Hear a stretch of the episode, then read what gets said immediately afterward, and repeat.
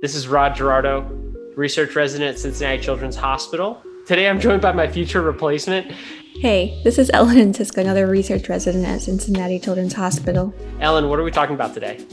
Today we're talking about omphalocele and gastroschisis. But we're not just going to talk about it, we're going to hear from some experts from the 2020 update course. So we are going to start with an omphalocele um, case, and we're going to start by just talking about some of the general physiologic principles that, that I think are underreported in the literature, and then we'll go to management.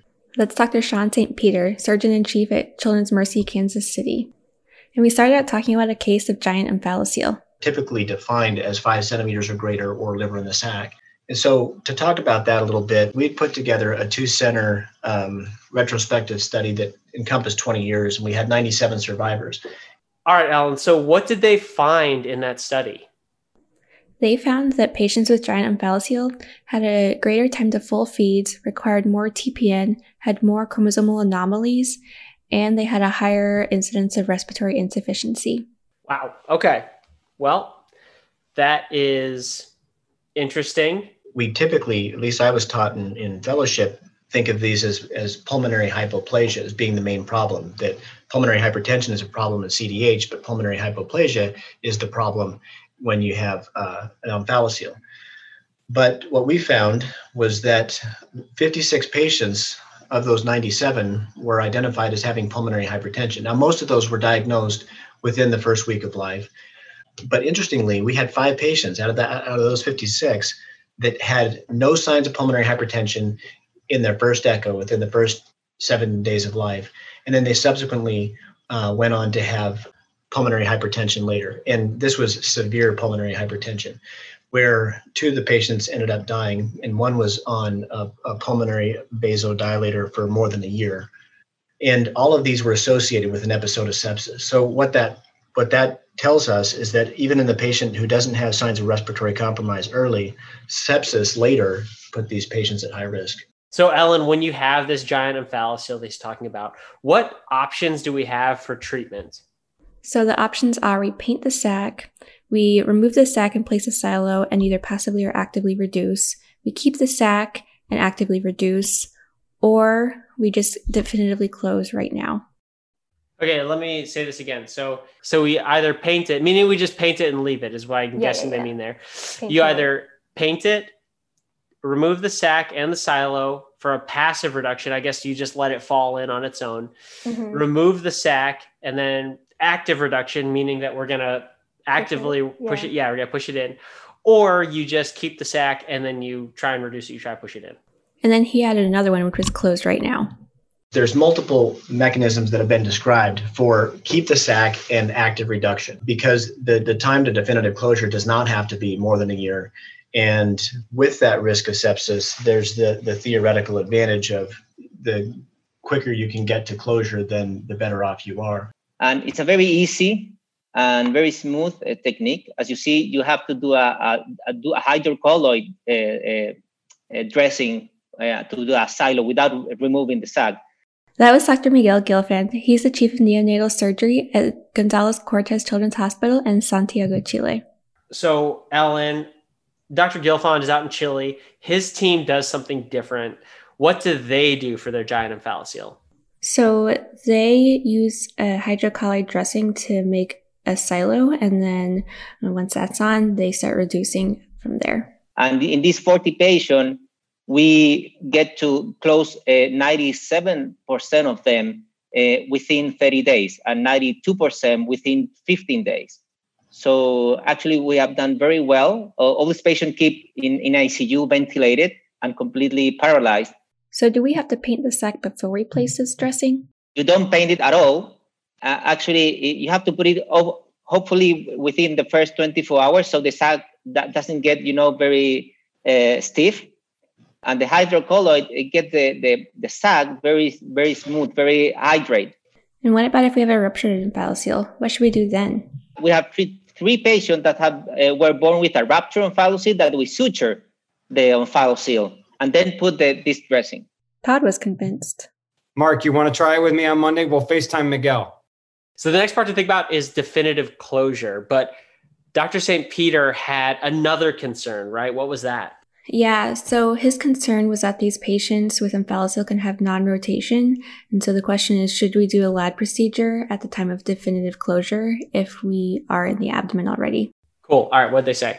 And what we found was that uh, there was there was an increased risk of adhesive bowel obstruction, of course, with um, gastroschisis, but the risk of midgut volvulus was higher in patients with omphalocele. And that supported the claim that if you're exposing the intestines, then it's worthwhile doing a Ladd procedure at the time because you know these patients have non rotation or malrotation. And non rotation does not exclude you from having the possibility of having anatomy that's not favorable with the narrow base of mesentery and the two ends being fairly close together. It's not universal, but that's that's what we found is that it does happen. Well, so what's the what's the whole punchline here? They found that patients with omphalocele are at greater risk of midgut volvulus than patients with gastroschisis, and so doing a Ladd procedure is something to consider. Okay, so I'd say we learned three key points there. First, we learned that patients with giant omphalocele have more respiratory compromise and they can even develop pulmonary hypertension, especially after they have an episode of sepsis. Second, we talked about a novel technique for closing omphalocele with a hydrocolloid dressing like Duoderm as the silo. And last, we learned that patients with omphalocele are at greater risk for having non-rotation. So if you're already in the abdomen for definitive closure, consider doing a Ladd procedure. So next we heard about an interesting case from Dr. Saleem Islam, who's the chief of pediatric surgery at the University of Florida College of Medicine. It was an infant born with a very large abdominal wall defect. A lot of abdominal contents were eviscerated, including the stomach, the intestine, and the liver. There was no sac covering everything, um, so they placed a silo. Ellen, I'm looking at this and I have to ask, what is this? If you're using the Stay Current app, take a look at the photo at the bottom of the page. Well, the problem what we had so is, is basically in, in terms of the next management. Yeah, we got the silo on. We have that all done. So we call this a ruptured omphalocele. And the rationale for calling this a ruptured omphalocele was that the defect was very large and the entire liver was out. In a gastroschisis, you don't expect the liver to be out. And when you have almost no abdominal domain, it becomes really challenging to try to do anything in place. So here are the choices. You either leave the silo in place and start squeezing down on that, you can create a separate silastic silo that you sew to either the fascia or the skin. You can create a silo with PTFE mesh or with biologic mesh, which is the next choice, and sew both those to the fascial edges. Or you can do and take a long vacation that you always wanted to. And so you're faced this situation where there simply is nothing to sew. There's no amnion at all. What do you do in that situation? And so here we heard from a few different people. Uh, first, from Dr. Guelfand. In, in this huge, whatever gastroschisis or omphalocele that I, I, don't have a place to put the hydrocolloid, uh, I, we have using the same technique for the last 15 years uh, because I know it's going to be our long, long run to reduce all things. And the only thing have been okay with us is put a, a Prolene mesh because it stays forever until we can close the, the case and we protect that within a, a plastic bag within the bowel. Then we heard from Todd. I'm just going to call it abdominal wall defect. I don't need to know the. That's fair. But when I have a giant abdominal wall defect and I put a Bentec silo, a spring loaded silo, and I push down, the forces go mm-hmm. out. And I find yeah. that it actually makes your defect much bigger over time. And I used to tease people that would do the old fashioned sewing, but I actually think in these cases, it may portend a better outcome. So, Dr. Islam and his team used biologic mesh as a scaffold. So, Todd, you mentioned that it sticks to the bowel. Yeah, it does. And it, it does create a scaffold, and that's what you wanted to do to allow the skin to epithelialize, which it did. We then did a circumcision, used that skin to kind of also create a graft and put that on. Wait a second. Did he just say to use the foreskin as a graft? Yeah, you heard that right. Okay, that just making sure. Carry on. And then the plastic surgeons came and put tissue expanders in. We got flaps, and we managed to finally get coverage. And then we created some domain by by before the the mesh got incorporated. Is we just serially resected it and then just reduced it and get the upper parts of the mesh and stretched the fascia a bit. So now the question becomes he's four years old. You managed to get all that skin coverage. He survived. And now what do you do? Now you've got just a gigantic ventral hernia. It looks like he's he's about the, the guts are about to fall out of his belly every time he walks. Wow. Okay. So what do we do with that? So there are a couple of different options we can consider for closing such a big abdominal wall defect. Um, the first is using tissue expanders either in the abdomen or in the subcutaneous space to help increase the abdominal domain.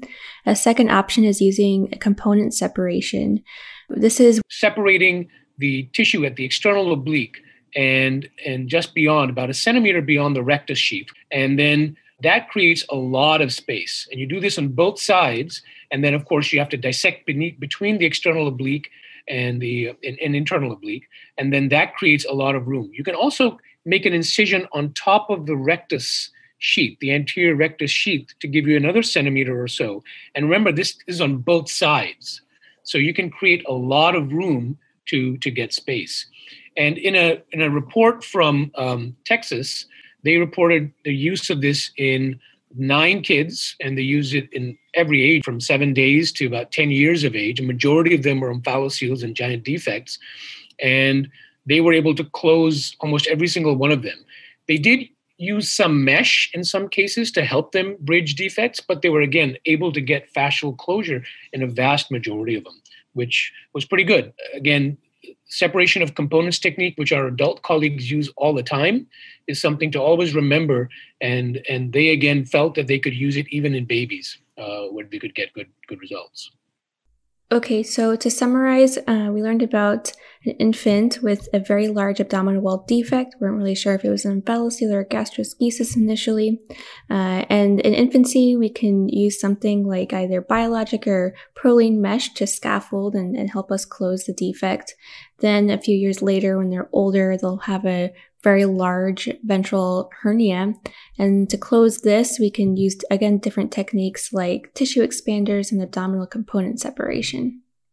All right, so at the end of this discussion, they went over some key points. The first one being from Dr. Islam about complex gastroschisis. Complex gastroschisis is really a different disease almost to the simple variety of this uh, condition. Um, everything is worse. Their their the hospital length of stay, the requirement for further operations, their um, sepsis rates, everything is just worse. Another important point about gastroschisis is how to manage it. First, sutured versus sutureless closure. For those who don't practice it, what the sutureless closure means is you put the silo on, or you just tuck the bowel in, and then you put an occlusive dressing on there. Usually, you change it at five days, and then if the next change, it's the it's mostly closed at that point. Um, you can go to simple dressings. Um, but what we found was that there was no difference in time to full feeds, TPN use, or duration of hospital stay, but there were fewer anesthetics, and the patients who were being managed with with the sutureless closure got antibiotics less frequently, and they ended up with less infections also. So they had they had fewer infections and septic events despite having less antibiotics, and that's probably provider specific. But just the same, what we took away from it is that we probably shouldn't be so aggressive with antibiotics after uh, babies are born with gastroschisis, regardless of how we manage them. And if we're going to do sutureless closure, um, try to avoid an intubation and an anesthetic, and then that becomes the advantage that they have.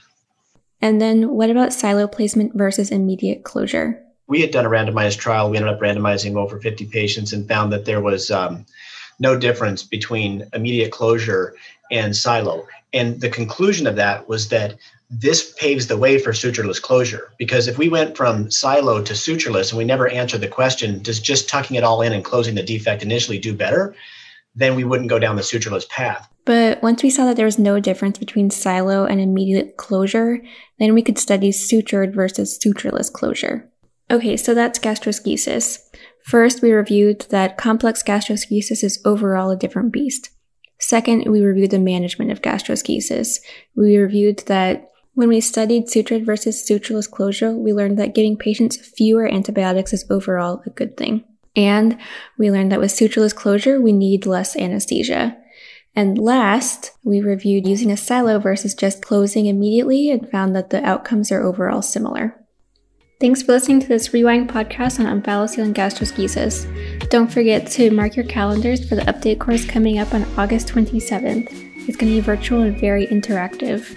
In the meantime, keep listening to our podcast or look for update courses posted on our website or wait for the real deal. Our update course for 2021 is August 27th. Mark your calendar. Have a great rest of your week and remember that knowledge should be free.